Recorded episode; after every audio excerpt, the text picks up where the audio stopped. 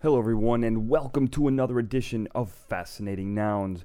Now as of this recording, we are still the galaxy's most trusted source for incredible people, places, things, and ideas. Now as we arrive at this curious nexus point, we explore the strange, unusual, offbeat, bizarre, intriguing, interesting, invigorating, quirky, quaint, quizzical, weird, wild, wacky, the fun, the frivolous, and the fringe, plus all the spaces in between. I am your host, Daniel J. Glenn. Now, I do this every couple of episodes. I'm going to do a little shameless self-promotion. I have no shame in doing this. So first of all, if you want to follow the show and get a full episode list, listen to all the previous episodes, some of the great guests, incredible topics. FascinatingNouns.com is where you go. Now, at the bottom of the website, you will notice a link to my newsletter. Now, this newsletter will keep you up to date on all things Fascinating Nouns, plus other podcasts, other projects, upcoming episodes, and everything kind of going on with the world that I'm creating. So that is FascinatingNouns.com. Scroll to the bottom and sign up for the newsletter, which I promise you will only come out once a week. And now for the obligatory social media. Twitter, at Daniel J. Glenn. Facebook, /Fascinating Nouns. Now, about that page, it has been called America's page, America's sweetheart, everyone's favorite Facebook page. You will fall in like with it so much, you'll find a little button there. Click it, and your life will be complete. That is social media. Now, today's episode, we're going to talk about pinball. Now, I kind of fell in love with pinball in the early days, back when there was Aladdin's Castle and arcades, and everyone was going there to play the newest and craziest video games. I, for some reason, one of those guys who always, when people went left, I went right. I felt bad for pinballs, kind of the neglected, unused portion of the arcade, and it seemed really cool. Lots of flashing lights, but it was hands-on, and you got to bounce this little ball around, and for some reason, I loved the interactivity of this thing instead of a mindless zone moving a joystick. You really had to have some skill with this thing. Loved it. I've always loved pinball. And I got really good at pinball in my first internship ever. It was a South Park pinball machine, and I played the crap out of that thing, which I totally should not have been doing, considering I was getting paid to be in an internship. But we're going to leave that here and all my millions of listeners. It'll be our little secret. That's how I kind of fell in love with pinball. And I also learned that there's a lot of quirky history with pinball. Like, for example, it was illegal for about 40 years of the last century. I had no idea that it was considered such a crime to play pinball. Who knew? And it was this kind of stuff that led me to want to find a historian, and I found one. Seth Porges.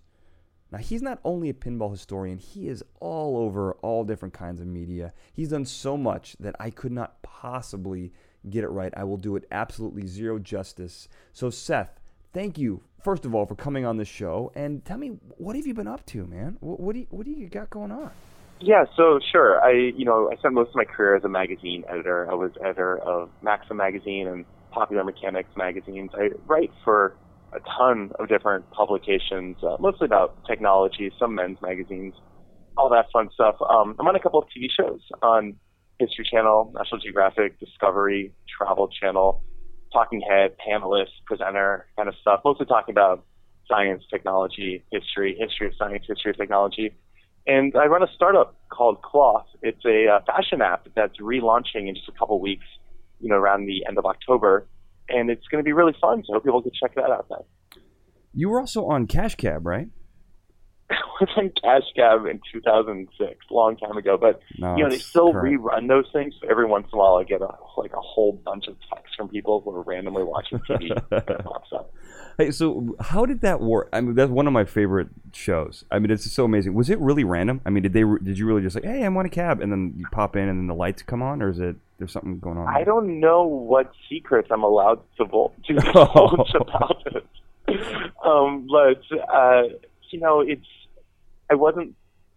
I think you might just have to hail cabs and wait for the Cash Cab to pick you up to find out. See, I worked on Jerry Springer, and so I don't know if I was pretty tied to a pretty long secrecy contract. So were you tied to that too? I mean, did you have to sign a bunch of things saying? I'm not sure what I signed. I'm just, better off not taking any chances. All right, but you're on it, and it's amazing.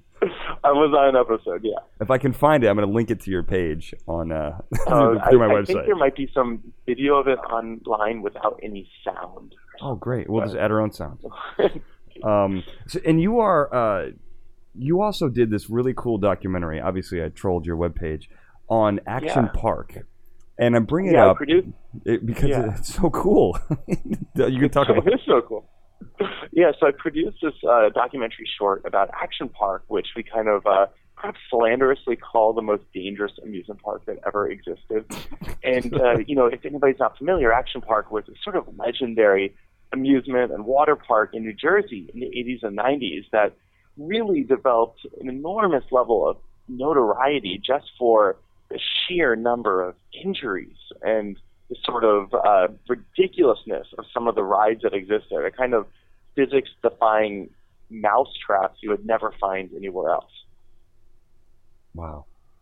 When I was watching the documentary, I was kind of blown away because it felt like an 80s movie like Meatballs or something. Like something should be set there. Like it's a great setting for like a, you know, teen sex coming of age kind of movie. You know, you're not the first person who said that. I'll just leave it.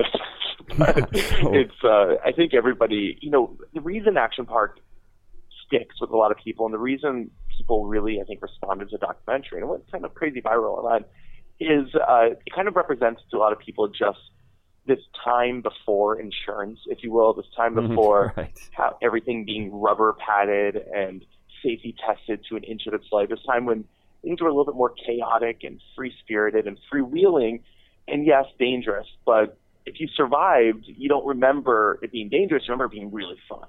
And that's what Action Park is, sort of the pinnacle of this sort of lackadaisical sense of oversight that really roamed over a lot of culture in the 80s. Yeah, I mean, I just couldn't believe it existed, but I'm glad that it does. And you did a great job with it. But speaking of danger and things flying out of control, our topic today is actually pinball, which you are an expert in, the history of pinball. Yeah, I like to think I am, at least. Sure, pinball. Pinball's one of those you really fascinating things. What's that?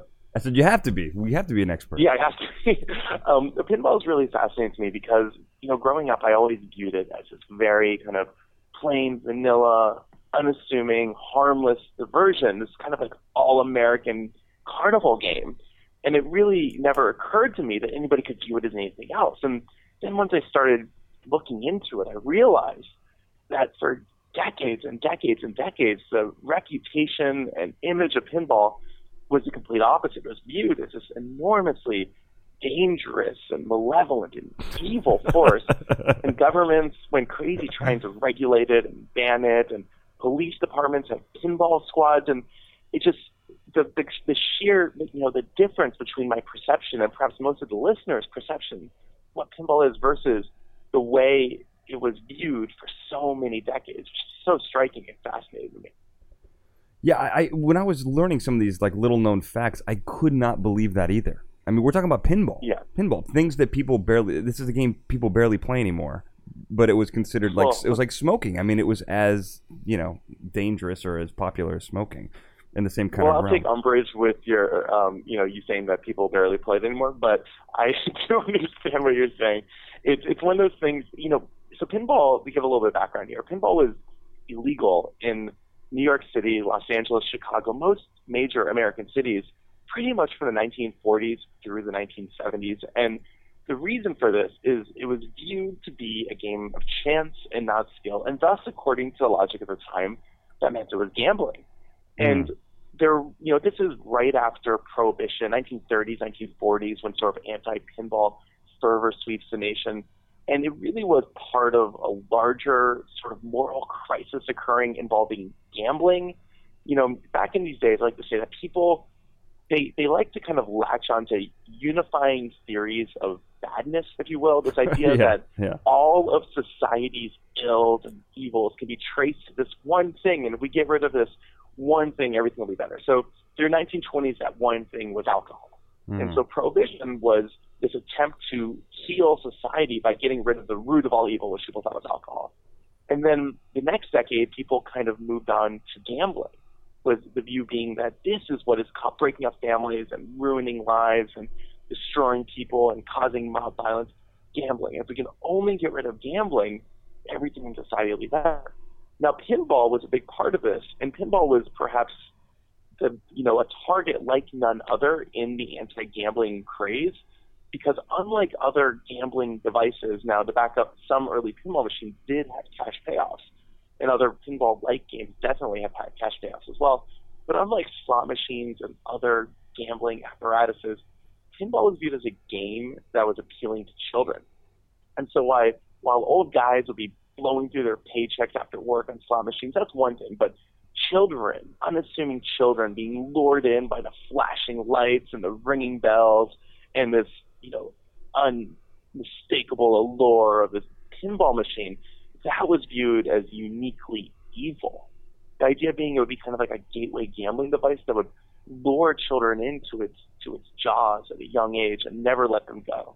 And that was why pinball was viewed as so dangerous. Now, why did it were children really into this game? I mean, was there any kind of evidence to say that they had some level of support for that view? Well, sure. So pinball, you want to look at like why and how parents and adults could have been so afraid of pinball machines' effects on their children.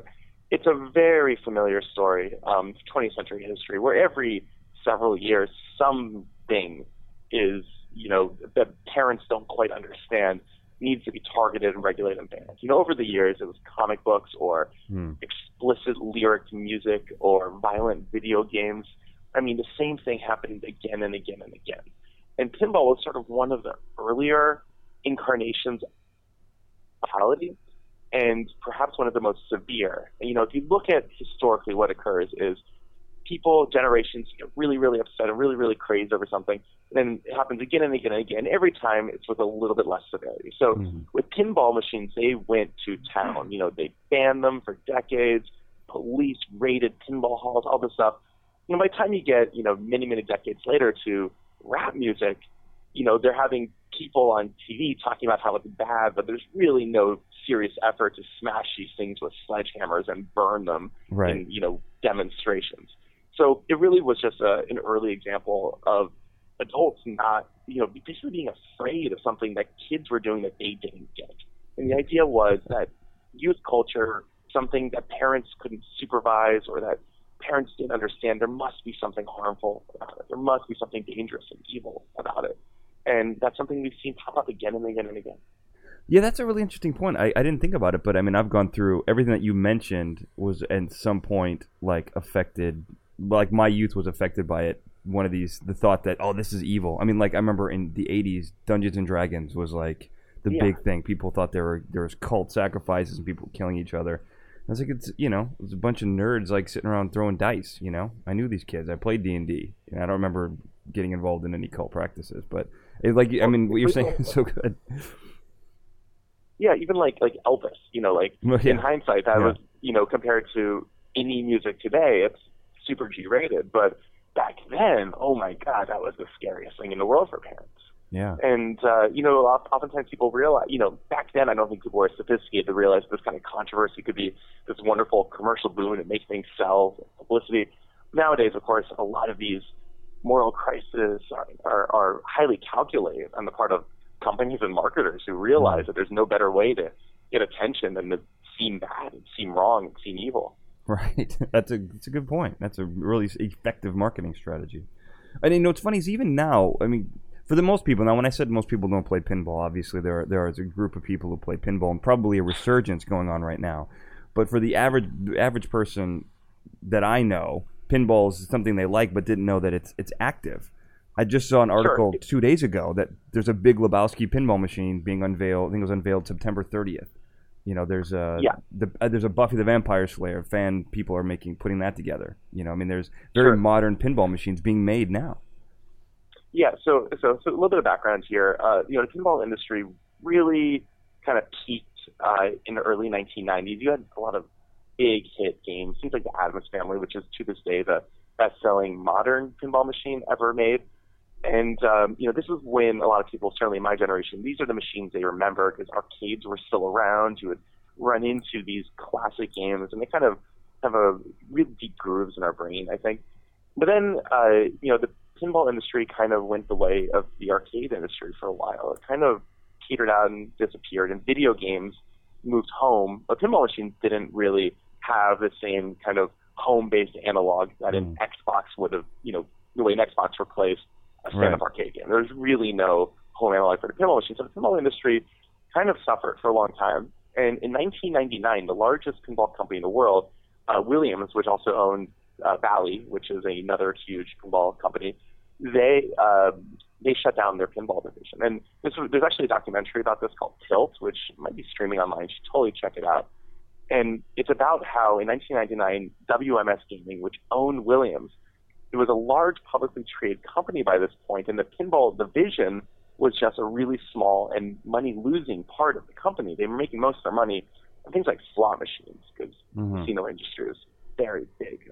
Right. And so the company went to the pinball division, and they basically gave them one last chance to save their jobs and to save the industry. And they said, come up with something new, come up with something innovative, something that will be a game changer and kind of spark a huge resurgence of interest in pinball. So the pinball designers, engineers, they go back, they come up with this new concept of something called Pinball 2000. And it was kind of a hybrid of pinball machines and video games. So you had kind of holographic images projected onto the screen, onto the playing field, and you hit them with the balls, and you do all sorts of cool stuff. It was super, super high tech. Didn't really look like any pinball machine at the time. And it did okay. Like, people liked it. Sales were okay. But it wasn't enough. And there's sort of some conspiracy theories that nothing would have been good enough. Like, they determined they were going to shut down the pinball division. There's really nothing they could have done to save their jobs at that point. But only two games were made using this platform. One was Revenge from Mars, and the other, and this may have been kind of responsible for why it didn't do as well as many people would hope once you hear it, was Star Wars Episode One: The Phantom Menace. Oh, which you can imagine when they got that license, they must have thought this is going to be the biggest thing ever. Everybody's going to want a Star Wars Episode One: The Phantom Menace pinball machine. And then the movie just kind of sucked. Yeah. And in many ways, it's really not a stretch to think, like, wow, the suckiness of that movie probably had a huge effect on the future of the pinball industry because of this. So in 1999, Williams shuts down its pinball division. They were, I think, like 80 or 90% market share, like the gorilla in the room, the big, big, big company. And there's only one other pinball company left, and it was a much smaller company called Stern. And when Williams shut down, Stern is left as the only pinball company left in the world making, actual pinball machines. And it was like that for years, where pretty much since 1999, there's only been one company until just about the past year or so. And now you have randomly this huge number of pinball startups kind of starting up. So probably 6 or 7 of them have announced machines that are in various stages of production, including the Big Lebowski machine you mentioned, which is a company called Dutch Pinball based in the Netherlands. But one of them has put a machine out for sale. A company called Jersey Jack Pinball has a Wizard of Oz game, and pretty soon they have a game based on The Hobbit coming out. But 5 or 6 other machines are announced in the works from startups, and that's really exciting to think that suddenly you have all of this new blood and startups and people trying out new ideas in the pinball world. Yeah, and I was also reading something where there's more at-home pinballs. Like the market share, the commercial market share is shrinking and the at-home market share is growing, which kind of blew my mind. Well, so the pinball industry, you can find pinball machines sort of in the wild, as you will. But it really has shifted over the past 15 years or so towards a collector, baby boomer, game room kind of market. And those are the people who, by and large, are buying new pinball machines. There are, especially, some cities more than others, like New York and Portland have a lot of great places to play pinball. And they have distributors who place pinball machines in different bars and laundromats and different kinds of fun places. And you can find machines to play if you know where to look. But a lot of the new games are being purchased by a lot of baby boomers, a lot of older people. I'm not saying that's old, but, people who are well off, if you will, because it is a luxury item that takes a lot of space in your house. Yeah. They're the ones who are buying a lot of the new games. And, there just aren't as many public places to have pinball machines since the arcades kind of disappeared. There aren't a lot of bars, but not that many. Yeah, bowling alley is always what I think of when I think of pinball. Yeah. That's the first place. That's the first place I played them, and it's the only place I know that has every bowling alley I know has 3 pinball machines. People go to bowling alleys to go to play games, so give them a pinball. Yeah, right. Why not? Well, so now let's go backwards a little bit, back to the dawn of pinball history. Sure. Now, how did this game form, and when? Yeah. You know, my favorite sort of rant on this topic, Murakami, the author, he wrote a book called Pinball 1972, in which he very eloquently goes over the birth of the first modern-ish pinball machine and compares its development to the rise of Hitler, which is weird. Okay. But I like it. You should check out this book, Pinball 1972. It's perhaps the best book about pinball. I don't know. Novel, there's pinball as a side plot. But anyway, pinball evolved from a French parlor game called Bagatelle, which is sort of like a mixture of pool and, I guess, a pachinko board, because something kind of that looks like it. And then these pins sort of in the middle, hence the name pinball. They're oftentimes in the early days called pin marble games or just pin games. And the machines that existed back in these early days, the first, what's often described as the first commercially successful modern pinball machine, was a game called Ballyhoo, which was developed by a guy named Raymond Maloney in the early 1930s. And this game was a monster hit. It actually gave birth to the Bally Corporation from the name Ballyhoo, which later had spin-offs in things like fitness clubs, Bally Club of Fitness, and casino hotels, like Bally's in Vegas. These all started from this pinball company, interestingly. Wow, and I did not know that. Yeah, kind of cool, right? Yeah. And so the first commercially successful modern-ish pinball machine was this game called Ballyhoo, and there was sort of like a ton of pinball machine companies that kind of started up at this time because it was really a game for the time. This is Great Depression era. People got on their luck looking for a distraction from the breadlines and the doldrums of modern life. Found in pinball machines was a really cheap form of entertainment. You pop a penny in, you get some entertainment out, and some of these early games had some cash payoffs, or oftentimes they would get around anti-gambling laws by giving you free games. Then you could go to the operator and exchange those free games for cash. And this is actually really similar to how Japanese pachinko parlors today get around anti-gambling laws. Apparently, you don't win money. What you do is you win prizes, like stuffed animals and dolls, and then you trade those prizes back in for money. So as long as you have like an intermediary step in the gambling transaction, apparently it's not as illegal in a lot of these places, which is really kind of fascinating. Wait, so you would trade in the things you earned and then sell them for money. So that was like an intermediary device to use to hold your value. Oftentimes what you would trade in would be a free game. So you'd win a free game and then cash in that free game instead of playing it. Let me back you up one second. I just want to make a couple quick historical points just so we can, because I'd like to have a step ladder of history. So in 1871, there was a really big invention, and if you know the patent number, I will send you $1 million right now. I'm not that. He does not know it. Okay. His patent number 115,357 for improvements to Bagatelle. And it was the coil shooter, right? They had just invented a coil spring, and this is kind of what set pinball apart from Bagatelle, which is more like pool with like cue sticks, right? Yes, exactly. That's right. So you have, it's very similar to the plunger device that's used in modern pinball machines. You just kind of pull it back and shoot your ball up. So this really was, one of the very few design elements that modern pinball machines still share with these really, really early games. Wow. And then in the 30s. Kind of this, that was a transition period because that's when all the innovations came into play, right? Yeah, and that's when pinball kind of came into its own, and that's when people got scared of it because it was becoming this huge force, this game. And so, as I said, this kind of moral crisis erupted around pinball machines. We have to remember, like, pinball machines back then, they didn't look anything like pinball machines. There were no flippers. The flipper wasn't invented until 1947, and so the games basically involved you plunging a ball and then knocking it around a bunch of pins, trying to get it into different holes, and those different holes would give you different point values. And so it really isn't much like modern pinball machines. You would nudge the machines, you'd shake them a lot to get them to go where you're going, but chance was a much larger component in the gameplay than the modern pinball machine, which had flippers, and flippers are sort of a conduit of skill. Right. So this is more like skee ball, right? This is more like skee ball before the flippers.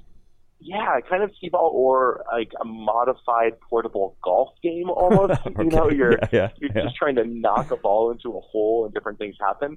So they were very simple, very primitive, not electrified often all the time, and they were these really cool mechanical machines, and it didn't bear much resemblance to my real machine. And because there is no flippers, because the balls are sort of chaotically bouncing around, and I love to kind of get in the mindset of the people who are afraid of pinball machines and try to imagine how these were so scary to them. And it kind of, to me, feels like it's the chaos of it. Like, this ball is wildly bouncing around, and it goes against everything they believe in. These are people who want, like, order in the world. Yeah. They want things to be controlled, and that ball is something you can never control. And yeah. That to them, the same way, like, long hair might represent freedom and lack of control and rebellion. The fact that that ball was bouncing wildly around without anybody telling it what to do, that seems like it might have been something scary to these people. I think you're onto something. I think there's something to that. Lots of flashing lights, a lot of noise. You know, yeah. People like order like quiet, and that there's pinball machines are not quiet. No, the early ones weren't as loud as these ones, but they certainly, you had this ball going around, and there was nothing you could do to make it go where you wanted it to go. And in a world in which people were being taught that we need to control things and we need to understand the universe, this ball was this bit of chaos that we could never fully control. Now I want to make one point here. The pinball. Now it's called pinball because originally there were pins in the machine, like actual like pins, yeah. Like almost like nails in a way. It's. I was thinking about this, and it's kind of. I imagine this is the same way Europeans feel when they hear the term football for our American football, because when I hear pinball and they're in bowling alleys, like pinball is a better name for bowling, right? Because it's a bunch of you're throwing a ball at a bunch of pins. But I just always wonder if that's like what Europeans like. If the feeling I'm feeling right now is how Europeans feel when they watch and hear football. You know, I think the name stuck, and as the game evolved and the pins went away, nobody had. You know, there was no smoky room to decide we're no longer going to call these games pinball. Right. Like, the name just kind of stuck, and the same manufacturers were involved. Yeah. Once the pins kind of worked their way out, and there were some games, you know. Later on, decades after, that still had pin-like elements involved.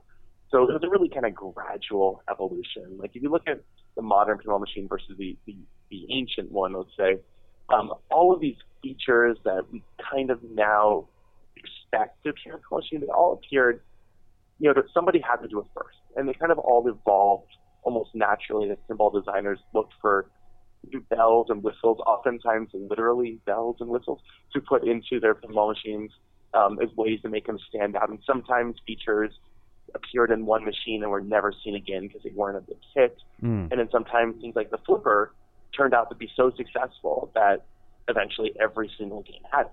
Right. So it's really kind of interesting to look at sort of the natural selection and the trial and error and the A/B testing that went into pinball development over the years, as some machines tried out things that didn't really quite work out. Well, let's talk about some of the innovations that came in the 30s, because this is when there were a lot of the stuff that was there has become standard pinball. That was kind of like the foundation of pinball as we know it today. I guess culminating with the flipper in 47. So let's talk about some of the innovations. Yeah, sure. So the flipper is probably the biggest defining game changer for pinball. So pinball, you know, the reason it was illegal in so many places was it was given the game a chance without skill, and the flipper was really almost a calculated attempt to kind of put more skill into the game. And the first flippers didn't look much like the modern flipper. Like, we're all used to kind of two flippers at the bottom of the playing field that you would use as sort of a control base for shooting the ball anywhere else. The first game with the flipper was a game called Humpty Bumpty. It came out in 1947. I believe it was designed, or at least the flipper part was, by a guy named Harry Williams, who's sort of a legendary guy in the pinball industry, one of the most famous innovators back in that time in the pinball industry. And the game had six flippers that sort of lined the outside of the game facing away. And you couldn't really do too much with them as a result. You kind of keep the ball in play maybe a little bit longer and maybe get a few lucky shots off of it. But the idea stuck, and the flipper stuck, and before long, about every game had flippers in it, and the flipper itself evolved. You know, look at some of the earlier games in the 50s and 60s. The flippers are much shorter than they are now, and these games are much harder because the gap in between the flippers is so much bigger, which, if anybody's played pinball, you know, there's nothing worse than having the ball just kind of go straight down the middle between your flippers. I hate that. And that was the chance of that happening go up the shorter your flippers are. Well, and they were also facing the other way for the longest time. Actually, flipping them around was a huge innovation as well. Absolutely. They were, you know, they weren't they were facing outside, and there were six of them at first, and they were really short, and they weren't the central defining aspect of gameplay and game control. They were one little thing that went in addition to sort of the nudging mechanism that people were used to. Mm. And eventually the flipper sort of came to dominate the way you would interface with the game. Well, it makes sense because, and I'm going to get the 30s innovations out of you, Seth, one way or the other. We're going to go right back to it. Sure. I think they're important. But now the flipper, just to kind of put this into perspective, this was such an innovation because before the ball would shoot up and basically if you were lucky it fell into a hole. If not, it came flying back towards you. There was no way to keep the ball going. You couldn't keep it in play. And the Humpty Dumpty ones from what I was reading is that they weren't very powerful. So you needed six of them to even get it up to the top. And yeah. And in the 30s that when they had mechanical scoring, this was how you kept the ball alive. But I mean think about it before that, it was just pinball was a quick game. I mean, it was just boom, up, down, and gone. Now you can keep playing. Exactly. And I think, I got to fact check this, but, I think you had more than three balls in the early days when it was just kind of falling into a hole. In fact, five-ball pinball is standard pretty much through the 1970s. Oh, okay. It was just, kind of interesting. So it wasn't just like three balls, quick, you're done. Mm. And, to think of it from the perspective of the venue that has a pinball machine, the faster you lose, if you're still in it, the better they are. So, you can make more money if people have to pump coins into these games. So, is it a feature or is it a bug? Ask yourself. I guess you decide the coin you're on. So, in the 30s, kind of some of the things that made this popular, a lot of the innovations, where there was even the tilt switch, where if you hit it too much, I don't want to go over this in a little more detail, the tilt switch, because I think this is really important. This shows up in a lot of cartoons, and I think we really need to kind of hit this a little bit harder. But, the back glass, you plug it in, they had scoring mechanisms, bumpers, all these things. Yeah, so let's talk about the tilt for a second. The tilt, if anybody's played pinball and they get a little too rough with the machine, oftentimes they'll say tilt, and you will lose your ball. And so a lot of skill involved with modern pinball players is knowing how to shake the machine just enough that you get the ball where you want it to go, but not so much that you activate the tilt mechanism and you lose your ball. And so the first game with tilt was a game called Broker's Tip, which came out in 1933. And it was called a stool pigeon. And it was basically a small bell that stood on a pedestal above a metal ring. And when you push the machine too hard, the ball fell off the pedestal, hit the metal ring, activate an electrical circuit, and your ball would end, your round would end. And this is really similar to sort of how modern tilt mechanisms are. They're basically, oftentimes just balls on pedestals, and you knock these things too hard, the ball activates an electrical circuit, and you're done. This is still how it works today. I mean, it's kind of like an archaic system when you think of all the digital improvements that could possibly be used, but it's basically the same thing. Sure. And yeah, the tilt, player, this wasn't a feature for players. This is a feature for the owners and operators of these games who didn't want people busting them up by just knocking into them really hard. If you're getting a little aggressive and in the game, you could damage one of these machines. So the tilt was an attempt to keep people from breaking games, really. And so. Well, it's funny because as I was watching some footage of professional pinball, and there is a professional level of pinball machine playing, I didn't realize how much that they really hit the machine. I've never hit a pinball machine in my life, and to watch them, it's part of the game. I mean, it's not even like an option. I mean, it is required to reach that next level of excellence. Absolutely. If you play pinball, no matter how good you are, eventually the ball is going to go where you don't want it to go. It's going to go down the out lanes, or it's going to go straight down the middle. And part of being a good pinball player is it's like being a goalie in soccer, like saving the ball, right? Mm. And a good pinball player knows how to hit a machine to get the ball to nudge in different directions and how to do it in a way that doesn't activate the tilt mechanism, whether how hard you can push it or how you push it. Like different types of nudges activate the tilt mechanism in a different way, right? Okay. And a really good pinball player can save almost any ball from going down the middle. Like you might play pinball and then instantly lose the ball and be frustrated and think there's no way to be good at this game. But these players who are really good, they sense that ball is going down. They've already nudged the machine so the ball is going somewhere else, right? Or they sense the ball is in danger or could go out one of the out lanes. They'll nudge the machine in a way that gets the ball to a safer position. Now, that's the thing that's amazing to me, because I play a lot of pinball. I wouldn't say I'm good, but I remember the first pinball machine that I really practiced on. It was the South Park pinball machine. I happened to be working at Comedy Central at the time. It's the only reason. Okay. And I remember, like, figuring it out that, oh, you can hold the ball on the flippers. Like, that's one thing. And then you can kind of time it to shoot up. But there, it would always, you know, no matter how good I got, there were times where the ball would just come right down the middle. And I thought, when I was researching pinball, I was thinking, well, how can you avoid that? I mean, that can happen to anyone. There's nothing you can do. I thought you were kind of like in God's hands at that point, but you're not. These guys can figure out a way to hit it where the ball. That's the beauty of being a champion, is you figure out these ways to where guys like me don't know, and they figure out ways to excel at something like that. Sure, absolutely. And a lot of being a good pinball player is minimizing the times in which the ball is out of your control and chaotically bouncing around. Like, if you're a really good pinball player, most of the time you are highly calculated and controlling of the ball. So you'll trap the ball, you'll shoot to a specific place, and you'll know where the ball will sort of feed out from that shot. Mm-hmm. And you're just kind of guiding the ball through the whole step of the play. And there isn't much opportunity for the ball to chaotically go somewhere you don't want it to go. Right. Yeah, it's amazing. Now let's get back to the history, because I realized that we're at like the 40s. So now we've got the flipper. So in a sense, not the pinnacle of pinball, but it's on its way up and it's kind of peaking. Like it's finally coming into its own. It's a modern game and it's working. People are loving it, and then it gets banned.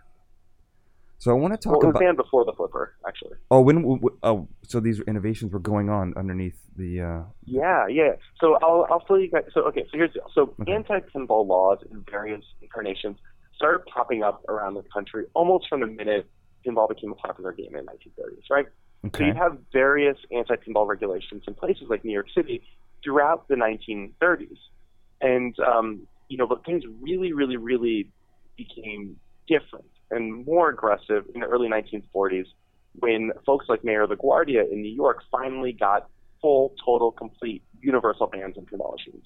There were a lot of sort of piecemeal legislation, and bans on using machines for gambling or certain circumstances. And pinball machines in many cities fell into sort of a legal gray area for much of the 1930s. But 1942, January 42, just 6 weeks after Pearl Harbor, LaGuardia gets what he'd always wanted, which is a full and total ban on pinball machines. I like to say it's really not an exaggeration to say the number one priority of LaGuardia's administration, he was mayor for a decade or so, he was mayor for a long time, was getting rid of pinball machines from New York City. And he's a very iconic, very famous mayor to this day. You have the airport named after him, of course. Yeah. And he was absolutely obsessed with pinball machines. And the reason for this is, I spent a lot of time actually looking into this and trying to understand why he hated pinball machines so much.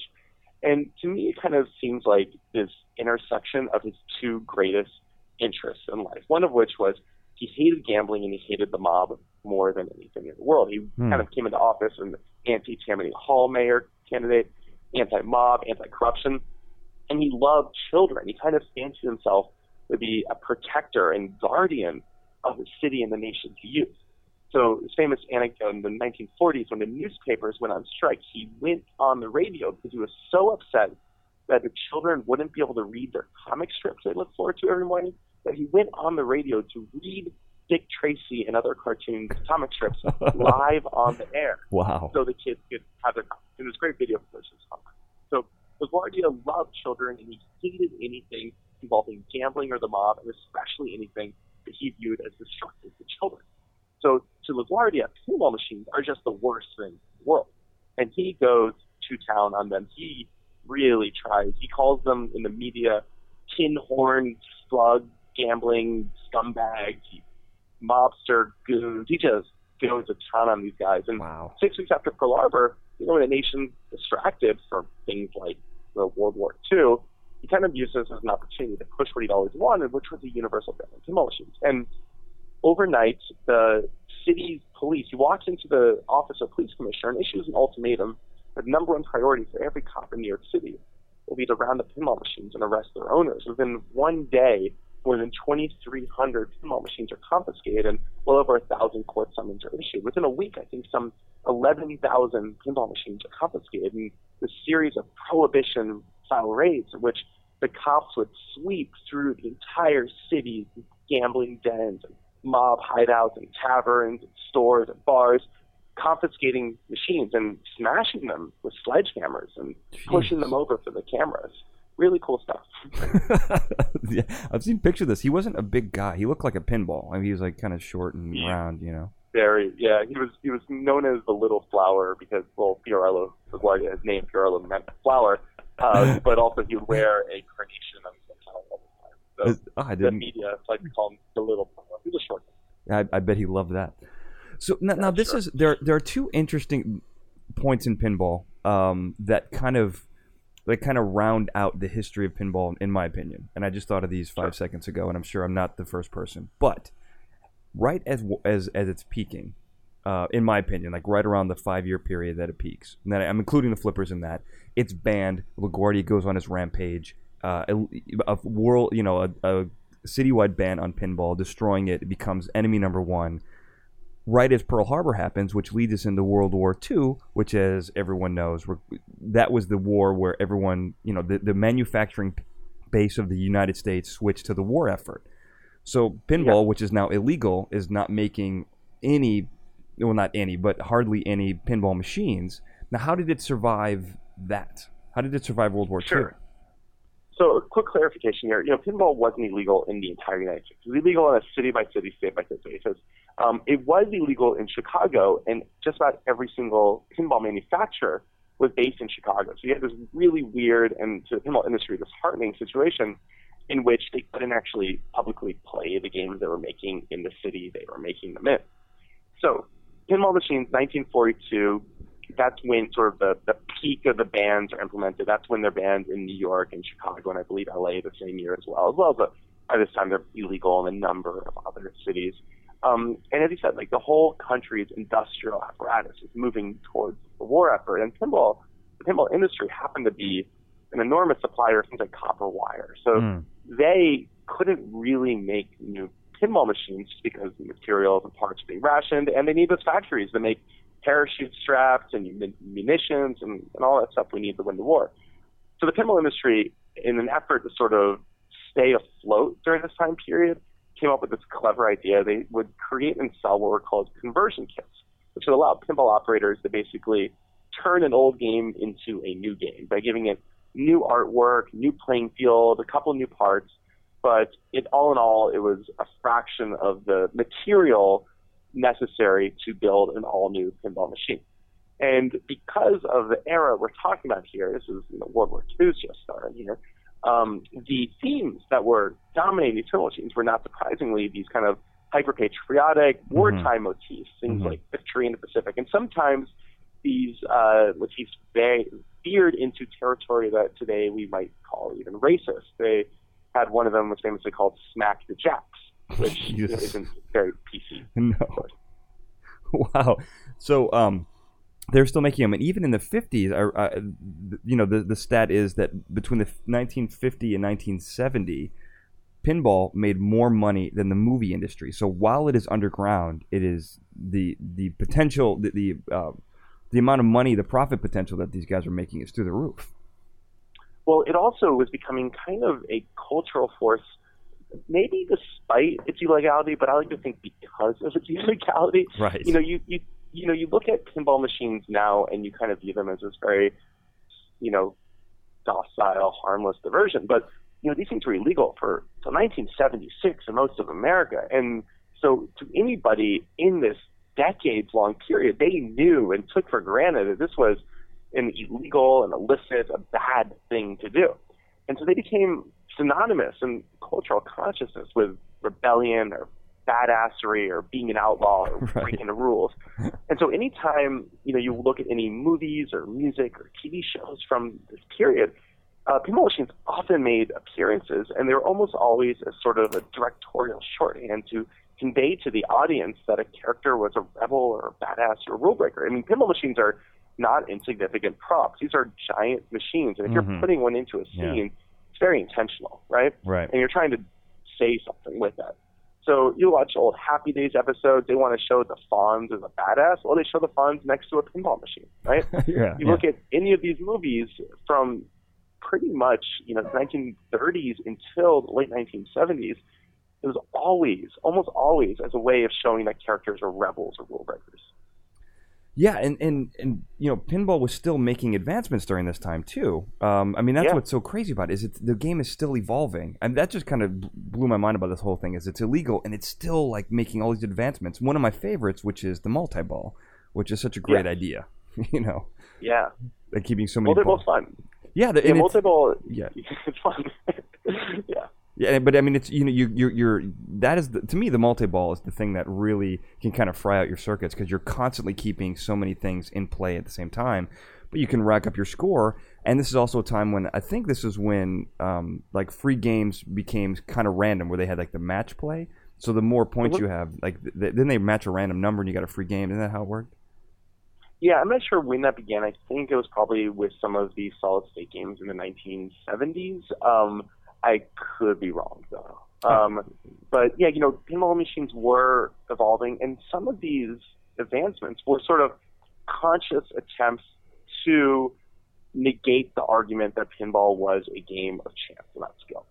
So the flipper, as I said, was, I believe, a very conscious attempt to inject skill into the game.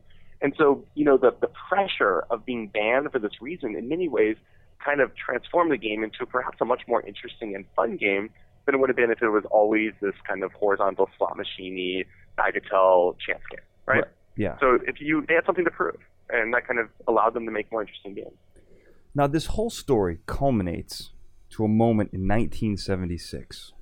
Yes. And I'm sure you know this moment very well. Let's talk about that.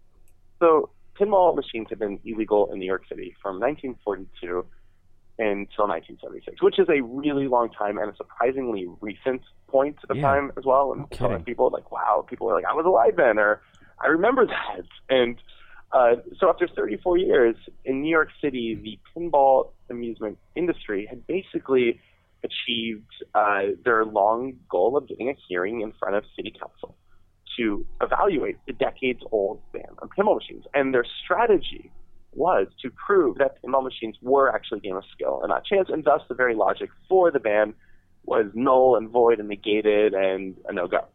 So their strategy for doing this was they were going to bring a pinball machine into City Hall and have the best player they could find demonstrate his pinball skills for City Hall. And so they find this guy named Roger Sharp, who at the time was a 26-year-old editor at GQ magazine. He, you know, was actually interested. He became interested in the pinball world after writing a couple of stories about it. He became kind of known in the pinball industry, but he also didn't officially work for the pinball industry, so he could kind of be an impartial third-party player, right? So they wheel a pinball machine into City Hall, and there is a really cool photo of this online if you look for it. And this young man is basically playing pinball in City Hall while councilmen and news crews and cameras and microphones stare down onto him in this high-pressure game of pinball where he's trying to demonstrate how good he is in an effort to save pinball. And he's actually calling his shots. I'm going to hit the ball here, hit the ball there, hit the ball there, hit the ball there, demonstrating that he has control over the ball, that he knows what he's doing. Well, they're not really impressed. So he pulls back the plunger to start a new ball, and it's a Hail Mary move that, to this day, he likes to compare to Babe Ruth hitting his famous shot in the center field. So he pulls back the plunger to start a new ball and says that, basically, based on my skill alone, the ball is going to go down the middle lane at the top of the playing field. It pulls the ball back, the ball bounces to the left, bounces to the right, goes right where he said he was. Very soon thereafter, City Council votes to overturn the decades-old law banning pinball machines in New York City, and this kind of one dramatic shot was sort of the culmination of this highly cinematic moment. Now, I read, not to add any more drama to this story, that there were actually two pinball machines. He was supposed to work on one that he was very familiar with. They said, no, we don't want to use that one. Use this one. And it was one he had never actually used before. Yeah. So they you know, pinball machines were big mechanical things. They could break down. So they ran a second game as a backup. But the game that was the intended to use was a game called El Dorado that he was actually very familiar with and played a lot. And played pinball before, you know that familiarity with the game is a huge predictor of success. Just simply knowing how the game plays and what to hit, it's a really important bit of knowledge if you're going to rack up a high score.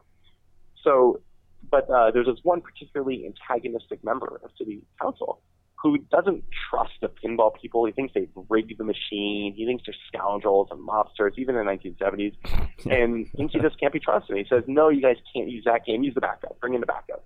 And so he was caught kind of off guard playing this game that he had never played before, which kind of made the whole scenario that much more challenging. Yeah, it's an amazing story. And so that ended the illegality of pinball.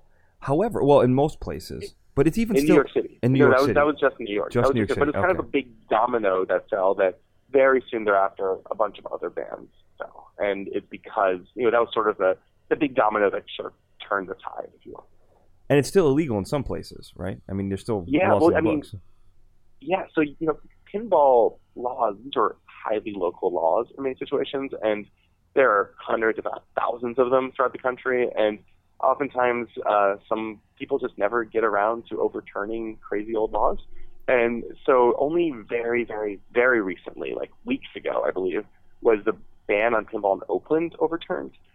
There's a bunch of other places in which it's illegal for children under 18 to stand near pinball machines, or kids to play pinball on Sundays. So all these anti-pinball laws still on the books in many places, not necessarily enforced, just people never really got around to getting rid of them. That's amazing. I love blue laws and old laws that are on the book. I love that stuff. Yeah. It's so crazy. So now where do you see the future of pinball going? Because I'm only jumping over the 90s because we kind of hit them. There was a big peak in the 90s. Sure. And where are we going now with pinball? Well, I'll say let me just say one thing in the 90s. The reason the games in the 90s were so popular and so different is that the dot matrix display became very popular, and that's that little red animation display that tells you a score and sometimes has some videos and other stuff going on it. And that allowed pinball designers to build games with a lot more depth and a number more layers. So once you have a display kind of guiding you through the game, it allows the playing field to do different things at different times. So some of the older games are more static in that unless something's lit or not lit, for the most part, every shot does the same thing at any given time, right? You hit this ball here, it does the same thing. Once you add the dot matrix display, you can add story, you can add plot to the game, you can add objectives, you can just make the level of detail and depth of what you're supposed to do in the game so much deeper. And that allowed pinball designers to kind of go crazy and make some really creative and interesting games with a lot more replay value because they were so much deeper and so much harder to master. Yeah. And that really kind of spawned that golden age of pinball machines. And dot matrix displays still, for the most part, in every single pinball machine you see. But where's pinball going? Answer your question. Well, let's stop the future because you got something. I want to talk about something else really quickly. You click something in my brain because I wanted to make this other point. That in 1976, this is when Roger Sharp hits the Babe Ruth shot. Pinball becomes legal. Then the next year, 1977, Atari, the arcade game, becomes a home console system, and that's when the video game boom hits. So to me, it's kind of like pinball is almost this tragic figure in history, where when it goes down hard, and when it comes up, someone's still keeping it down. So I don't, how did it survive the 80s? And then with the 90s, what you're talking about, I mean, it was, the golden age in the early 90s, but it dropped off because, once again, home game console systems like PlayStation and, Nintendo 64, those became really big and shut pinball down again.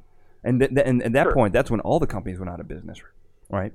Yeah, so the 80s were a mixed blessing for the pinball industry. Sure, you had video games becoming enormously popular, but it also is when the arcade became a gathering place. Right. And arcades became home to many, many pinball machines. So it gave, certainly there was more competition for amusement coins at this time, but there's also more venues for pinball machines to exist in. And so, you have a lot of arcades, and just about every arcade had pinball machines at this time. So the 80s, they really were a mixed blessing. And by the time the early 90s came along, pinball machines had evolved and adapted to be highly competitive with, these primitive video games in terms of their depth and their playability. Right. And the arcade was still a place to go, and that kind of came together to create that little mini golden era in the pinball industry. Yeah, but then by the end of the 90s, everyone was out of business practically. Yeah, but once 1999, once Williams shut down its pinball division, the only company left was Stern, and as I said, Stern was a small small fry in the industry at the time. Yeah. And I do want to make, this is very, very important, Seth. I have to make this point right now. I'm from Chicago, and I want to make a point that all the pinball center of the world up until 2000 was Chicago, Illinois. Yeah, right. As I mentioned, like historically, every single pinball company ever was based in the Chicago area or in Chicago. I mean, I don't know if you're from Chicago, you ever go to a place called Hot Dogs in California. Right across the street is the old Midway pinball factory. You know, it's, I mean, once you start asking around, there's industries everywhere there. Yeah, it's amazing. Okay, so now, didn't mean to stunt you. Future of pinball. Sure. Well, you know, we're in this interesting era where both there's a lot of excitement from startup manufacturers kind of creating new games, and then Stern, which is the last legacy company left, is making some of the best games they've ever made. And it's kind of interesting to see. It's you know, I think some people might theorize that the pressure from these startups is causing Stern to kind of pick up its game a little and create some more interesting and fun and compelling games, and sort of like calling it in. So you're seeing some of the best games Stern has made in decades come out right now, and you're seeing all these startups announce and release all of these really interesting games that try to push pinball into new directions. So Jersey Jack, which put out the Wizard of Oz game, which is currently available, instead of the dot matrix display, they have a big LCD TV screen, and that kind of plays clips from the Wizard of Oz and allows a whole ton of information to be on the screen. Some folks like it, some folks don't. But it's different, it's interesting, and it's new, and at least they're trying something else. At the same time, amongst the player community, pinball is really bigger than it's ever been. I mean, there's pinball leagues. I'm in a pinball league in New York City. I've never seen this many pinball machines in bars as I have in the past year or so, and I spent years tracking down and looking for pinball machines anywhere I went. And now it's just so much easier than it used to be. I mean, there's all sorts of great places, at least in you're lucky enough to live in a place like New York, where you can find tons of quality pinball machines to play. There's competitive play, there's communities, there's online forums. The pinball community and the pinball industry is really resurgent and really kind of back in a really, I think, surprising way.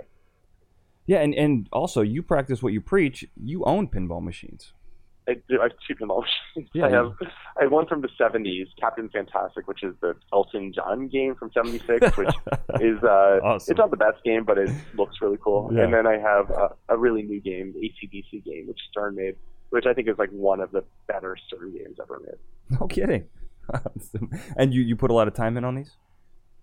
I'm not going to admit how much time I put in this. But yeah. Just say, you can say a lot. Tons. A lot of time, yeah. Full work days, 8 hours. Well, we're almost out of time. You nailed it, man. This is a topic I've always wanted to explore, and you really made it interesting. I didn't know there was so much to pinball. It's crazy. Sure. Yeah. So now, how can people find you? Because you got lots of stuff going on. Yeah, you can find me on Twitter at Seth Porges. It's SETHPORGES. Shoot me a note. I try to get back to most people. I read a lot of articles for a lot of magazines and websites. Probably find them around. I'm on a couple of TV shows you might see on History and Nat Geo and Discovery and Travel. And if you happen to stumble onto those, you can wave at the screen maybe. And my app Cloth is relaunching later this month, around the end of October, and it's for people who are looking for. It's going to be a cool fashion app for basically saving your favorite outfits, chatting about them with your friends, and then a real-time search of street style, see what the rest of the world is wearing. I think it's going to be big. We're really excited, and, it'd be cool if any listeners download it. Now, with this app, now I know there's a couple websites. I just heard about them. I know a lot of people who are in fashion, but there are websites where people can actually, basically be your personal shopper. Sure. Are you going to tie that in with one of them where you see something and then someone you find out where to get it, or you guys deliver it to the house or send tailors to their house and make it for them? There's no commerce or shopping aspect of the app at the moment. It's really just a way for people. We spend a lot of time looking at how people are already using their phones and fashion and dress together. Definitely. And what they were doing. We just wanted to create a way for people to do those things in an easier, better, faster, more efficient way. So. Some people are already taking photos of their outfits to save them for later. Well, let's make a better and easier way to do that. Some people are already chatting with their friends, asking them about stuff as they get dressed and asking what they think of outfits. Well, let's make a better way to do that.